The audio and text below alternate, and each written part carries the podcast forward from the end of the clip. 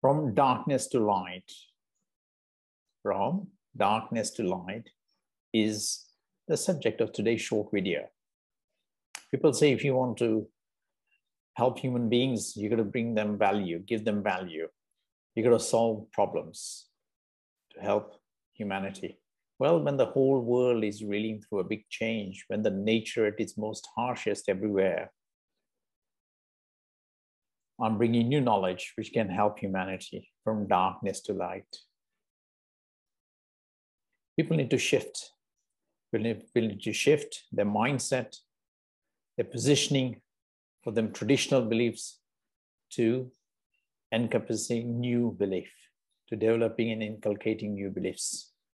The ordinary light has no help in this. This light is a special kind of light. What light am I referring to in my new book, From Darkness to Light? Do you know?